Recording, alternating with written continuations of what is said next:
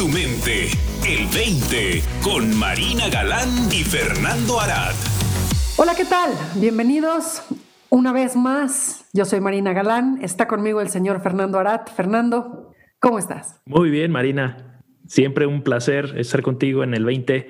Ya en esta segunda emisión del 21. En esta el 20 segunda emisión del 21, en el que vamos a continuar con nuestra exploración, regresando a lo básico, a la tábula rasa de qué son los principios. Y hemos decidido, Fernando y yo, dedicarle un programa completo a cada uno de los principios. Nada más para asegurarnos de que en la medida de lo posible, no queden mayores dudas acerca de a qué nos referimos cuando hablamos de pensamiento, conciencia y mente, y hoy vamos a empezar con lo que muchos dicen que es el más facilito de los tres, que para otros termina siendo el más dificilito de los tres. Sí. el pensamiento. Ay, Fernando, qué jugadas nos, nos, presenta el pensamiento, cómo nos engaña y nos envuelve, ¿verdad? Así es. Sí, este principio que, suena pues, como las tres palabritas que utilizamos para describir los tres principios suenan tan sencillos, ¿no? Conceptos tan, este, tan ah, prácticos y fáciles de entender, pero que en realidad eh, esconden una profundidad enorme porque damos por hecho que, que el pensamiento eh, ya sabemos de lo que se trata, ¿no? De lo que es, pues sí, todos pensamos. Entonces, cuando escuchamos es que el principio del pensamiento, pues suena pues como obvio, ¿no? Pero es que en los principios estamos hablando del pensamiento como un factor fundamental que genera nuestra experiencia y nuestras emociones. Normalmente también asumimos que las emociones son algo diferente al pensamiento y sobre todo creo que asociamos la idea de que el pensamiento no tiene nada que ver o realmente no vemos que el pensamiento es, es como este generador de emociones dentro de nosotros, ¿no? Creemos que las emociones son algo que se producen a raíz de nuestras experiencias eh, del mundo exterior y en los principios se habla del el pensamiento como este factor eh, que genera no solamente nuestros conceptos, nuestro lenguaje, nuestra voz interior, sino también nuestras emociones y también percepciones, sensaciones y lo que percibimos a través de los cinco sentidos. Entonces, por eso tiene una profundidad enorme, porque no es el pensamiento como este factor que, asumimos solamente a nivel, pues lo que, a lo que le damos vuelta en la cabeza, ¿no? Que obviamente es uno de ellos y con el que normalmente más batallamos ese aspecto del pensamiento, ¿no? Pero a lo que apunta el principio es, algo mucho más profundo. Es que tendemos a pensar que el pensamiento es nada más como nuestro monólogo interior, Como la voz, la vocecita de nuestra cabeza. Así es vocecitas de nuestra cabeza, porque luego tenemos pensamientos encontrados también, ¿no? Sí, sí, sí. No, no, hazlo. Sí, es que está padrísimo. No, es que está horrible. Y, creo que a la mayoría de las personas, Fernando, nos cuesta trabajo pensar en que el pensamiento es anterior al lenguaje. Como generador de experiencia humana, es en realidad nada más una energía que se mueve a través de la conciencia y que produce en ese movimiento una experiencia. como bien dices, tendemos a separar emoción y pensamiento, cuando en realidad, en palabras de Sid, pues son las dos caras de una misma moneda. ¿no? Entonces, nuestras emociones nos reflejan en tiempo real lo que está sucediendo con nuestro pensamiento. No nada más en términos de contenido, o incluso ni siquiera en términos de contenido, sino también la importancia, la validez el tratamiento personal o impersonal que le estamos dando a ese pensamiento. Eh, también son una medida de qué tanto nos estamos identificando con él, etc. Pero bueno, no vamos a hablar de las emociones, vamos a hablar del pensamiento como principio. Entonces, tenemos que necesariamente ir antes de lo personal, ¿no? A esa energía que se mueve a través de la conciencia, provocando una experiencia. Sí, creo que em, el origen de esta sabiduría que compartimos de los tres principios, eh, pues se da a raíz de una serie de revelaciones que tuvo Sidney Banks, que de hecho él en sus, en sus libros y en sus charlas comenta cómo eh, una de las primeras revelaciones que él tuvo es darse cuenta que la inseguridad que él padecía continuamente era producto del pensamiento únicamente, ¿no?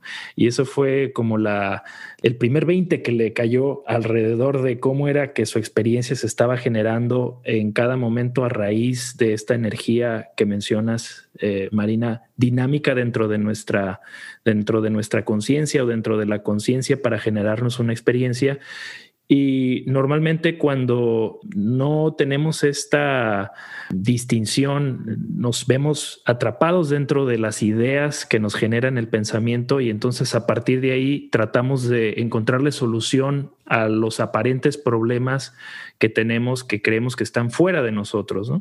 Entonces, por ejemplo, una inseguridad o, algún problema eh, en alguna relación que tenemos con nuestras amistades o nuestros seres queridos, los vemos como algo que tenemos que solucionar fuera de nosotros porque nos están generando una experiencia emocional difícil de, digerir y no nos damos cuenta que están siendo generadas a partir de, de los conceptos y las ideas que tenemos acerca de nosotros mismos y de la realidad la realidad, ¿a qué me refiero con la realidad? Lo que, lo que ocurre eh, dentro, de, dentro de nuestra experiencia completa, ¿no? Que resulta transformador ver que en realidad no hay una separación entre nosotros y lo que vemos afuera, ¿no?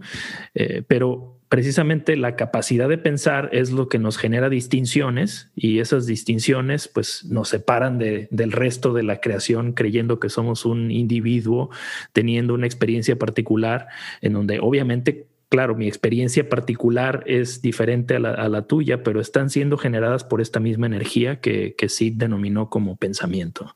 Oye, Fer, y sabes qué, ahorita que estás me doy cuenta perfecto, ¿no? Como si parece que es la circunstancia y entonces parece que sentimos y parece que a partir de ahí pensamos, ¿no? Como en ese orden. Pero como bien dices, si nuestra experiencia se está dando a partir del pensamiento, pues podemos estar tentados a ir a tratar de cambiar el pensamiento para tratar de cambiar nuestra experiencia. Pero en este momento, y, dado que estamos en este cruce de caminos, a mí me gustaría apuntar al hecho de que dentro de lo que, dentro de lo que dijiste, a mí me parece vital el darnos cuenta de que el pensamiento está incluso antes de la percepción. ¿no? El pensamiento dictamina cómo vamos a percibir las cosas. No es, ah, las cosas las percibo, pienso, siento. No, nuestros esquemas de pensamiento, si quieres verlo así, nuestras construcciones mentales habitan en nosotros y, a mí se me hace que, juegan un poquito el papel como de filtros, ¿no? Sí. Como de filtros que, tienes delante de ti, como si tuvieras un velo. Y entonces nada más puedes percibir la realidad a través de ese velo. ¿Y a qué me refiero con esto? Quiero poner ejemplos como muy concretos para no irnos demasiado abstractos, ¿no? O sea, si yo culturalmente o familiarmente aprendí que las personas de ojos azules son peligrosas, mi percepción de una persona de ojos azules va a ser de peligro. Entonces, es previa a la percepción, de manera que en realidad ni siquiera estoy pudiendo percibir a la persona de ojos azules, sino que estoy proyectando mi pensamiento sobre ella y esa proyección es la que está provocando mi percepción. Sí, yo utilizo la palabra percepción diferente porque para mí la percepción es una cualidad de la conciencia, ¿no? Lo que, lo que la conciencia percibe, pero sí es, entiendo lo que, a lo que te refieres, la percepción como un concepto de, de lo que percibimos, ¿no? Lo que percibe nuestra conciencia está siendo generada por el pensamiento que a su vez genera percepciones, ¿no? O eh, ideas, conceptualizaciones de la realidad. Claro, es que es que es un poquito complejo, ¿no? Sí. Pero, pero lo vemos muy claramente cuando, cuando podemos comparar diferentes culturas o incluso diferentes eh, creencias, ¿no? O sea, si yo creo que el mar es peligroso, pues mi experiencia del mar va a ser una. Y si tú crees que el mar es puro apapacho y diversión, pues esa va a ser tu experiencia, ¿no? Igual que los payasos, igual que los perros, igual que las mujeres o los hombres o los niños o la lluvia, ¿no? Lo que para una persona significa una cosa, para otra persona significa otra cosa, pero eso viene desde una proyección que se da a partir del pensamiento. Así es. En ese sentido, mis construcciones mentales personales, digamos, que yo estoy proyectando, es mi pensamiento personal. Pero el principio de pensamiento como tal es el que apunta a que existen estas construcciones mentales que determinan de alguna manera lo que proyectamos y de ahí pues, lo que percibimos del mundo. Así es, sí, este, este conocimiento, esta sabiduría es eh, impactante y transformadora cuando podemos ver en esencia el poder que tiene el pensamiento para generarnos estas percepciones, filtros, conceptualizaciones que hacemos de la realidad, ¿no? Porque de nuevo, normalmente estamos atorados dentro del concepto, tratando de acomodar nuestros conceptos y arreglar cómo es que vemos la vida, cómo es que nos vemos a nosotros mismos y de ahí entonces viene la serie de afirmaciones, etcétera, etcétera, que tienen un efecto en cómo nos sentimos. Pero el impacto que tiene esta sabiduría es poder ver el, poder en esencia que tiene, eh, que tenemos al, momento en que nos damos cuenta de que nuestra experiencia es, es generada por el pensar vivo en el momento, ¿no?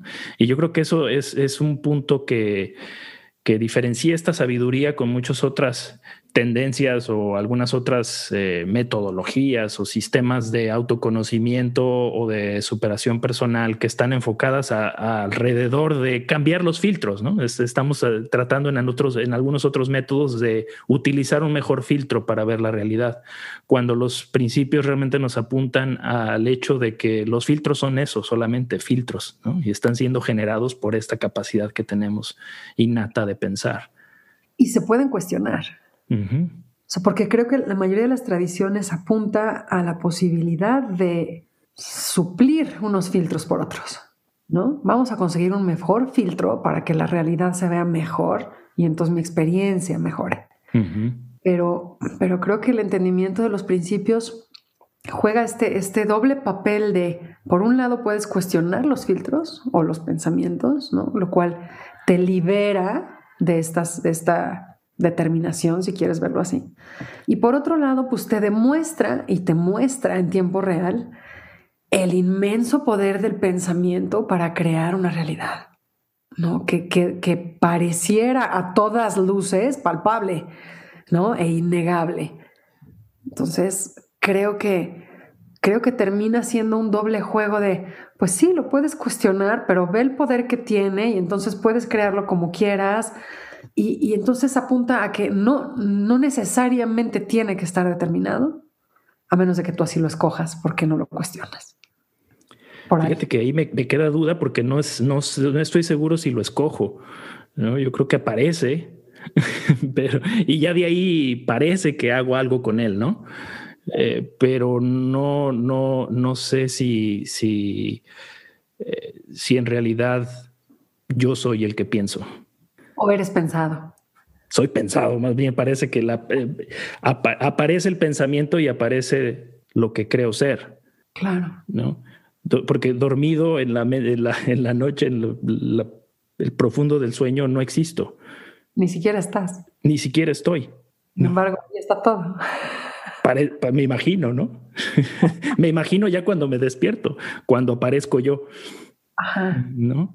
Pero y, fíjate qué chistoso que hay una, hay una experiencia de uno dentro del sueño también.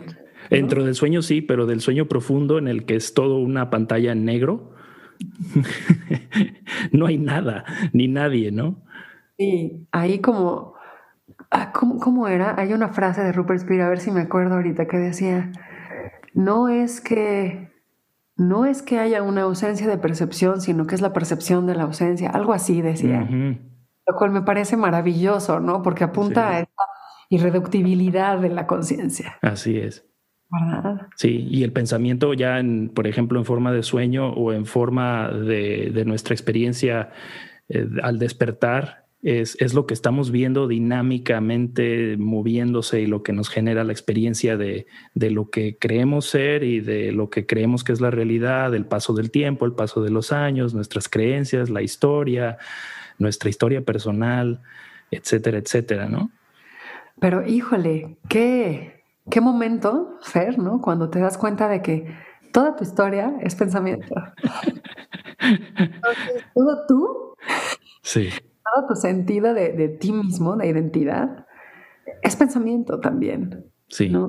Y, ese pensamiento mismo que eres está siendo experimentado por esta conciencia irreductible que es anterior a ese yo. Así es. Sí. Ajá, y Simbra todo.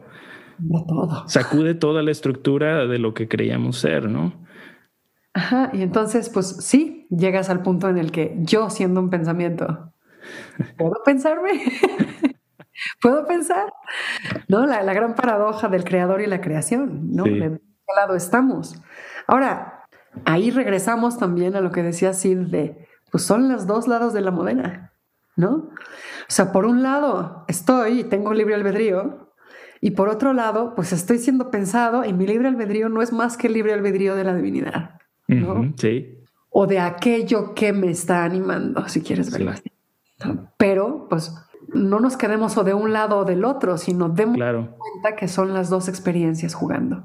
Sí, es un baile. De hecho, por eso el nombre de nuestro programa creo que queda perfecto, pues la metáfora del 20, que es una monedita y que tiene dos, dos caras, ¿no? Porque en realidad son las dos caras de la moneda. Y cuando entramos a estas preguntas filosóficas profundas del libre albedrío, por ejemplo, se tienden los debates filosóficos a tratar de elegir una de las posturas, ¿no? Si existe libre albedrío o no, no existe porque está todo predeterminado y nuestra mente es la que genera a través de los químicos las experiencias y bla, bla, bla. Pero en realidad son las dos, ¿no? Podemos tener una experiencia de que tengo libre albedrío que estoy escogiendo y que los pensamientos que me llegan los puedo como masticar un poquito y dirigir hacia donde quiero que se dirijan.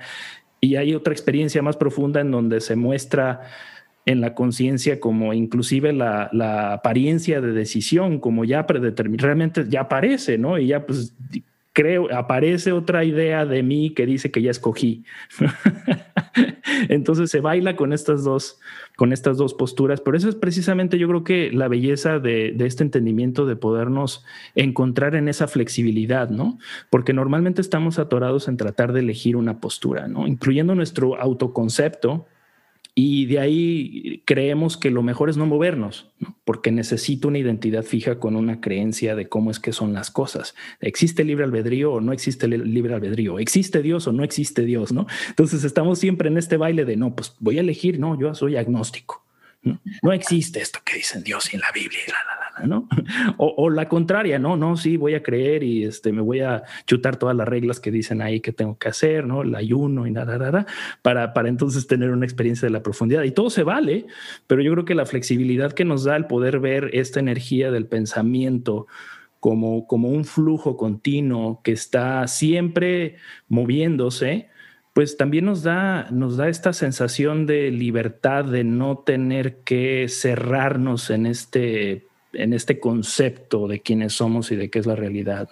Nos ayuda a ser más flexibles para simplemente poder tener este espacio de mayor conciencia, para no tomarnos los conceptos que tenemos de la realidad tan en serio, ¿no? Y tan personales tampoco. Claro, más flexibles y más fluidos, ¿no? Sí. Porque híjole, cómo van cambiando y apuntar a eso, ¿no? Que pues como van cambiando, realmente no te los puedes tomar en serio. Así es. Pasa nada, ¿no? Todo es un juego. Y no tenemos que batallar tanto para cambiarlos, ¿no? Porque también esa es otra tendencia, eh, como, como apuntabas hace un rato, a la que podemos, eh, en la que podemos caer, ¿no? De, bueno, es, es, tratar de cambiar mi pensamiento positivo, que creo que eso también es una de las, eh, de las diferencias de, este, de esta sabiduría que para muchos es muy transformadora el hecho de no tener que estar continuamente monitoreando tu pensamiento para cambiarlo de negativo a positivo, entendiendo que es una misma energía que solita fluye cuando te, llega un pensamiento negativo, puedes permitir que aparezca y desaparezca porque en algún momento va a desaparecer sin la necesidad de estarlo machacando y, volteando y convirtiendo en positivo o tratar de cambiar el, la, la postura ¿no? o la percepción. Y el hecho de que en sí es neutral. ¿No? Ni es negativo ni es positivo, sino que eso ya es un juicio posteriori de lo que esa energía produjo. Sí. Entonces sí, pues todo, todo, todo energía. Todo, todo, todo en flujo, todo, todo, todo cambiante. Así que relájate. sí. Relájate, abre tu mente y deja que te caiga un 20, que te integre las dos partes de la moneda, las dos partes de la experiencia y a ver qué más encuentras porque pues lo que encuentres, sin duda, te va a llevar a países más lejanos. Sí. ¿No? a experiencias más profundas experiencias más profundas. Definitivo, porque eh, yo creo que también es la seducción que tiene el pensamiento de, atraernos hacia, hacia la superficie, que es, eh, es vivir en los cinco sentidos, ¿no? También Sid hablaba de esto, de que existe, él encontró la posibilidad de vivir más allá de los cinco sentidos, ¿no? Y normalmente estamos atorados, atrapados en, en solo la, la versión de la realidad que nos, que nos proyectan los cinco sentidos. Y cuando empiezas a ver esta energía, cómo se mueve, te lleva, como dices, a países diferentes, países lejanos, pero, pero en la dirección contraria, ¿no? Hacia, hacia atrás, hacia el origen y no al derivado del pensamiento y de los cinco sentidos. Otros territorios. Pues creo que esa es la invitación, Fernando, ¿no? Sí. A despertar a esta, a esta vida del pensamiento, a la que todos estamos sujetos, pero no amarrados. Pues muchas gracias, Fernando. Gracias, Marina. Deja que caiga el 20. Cambio que transforma.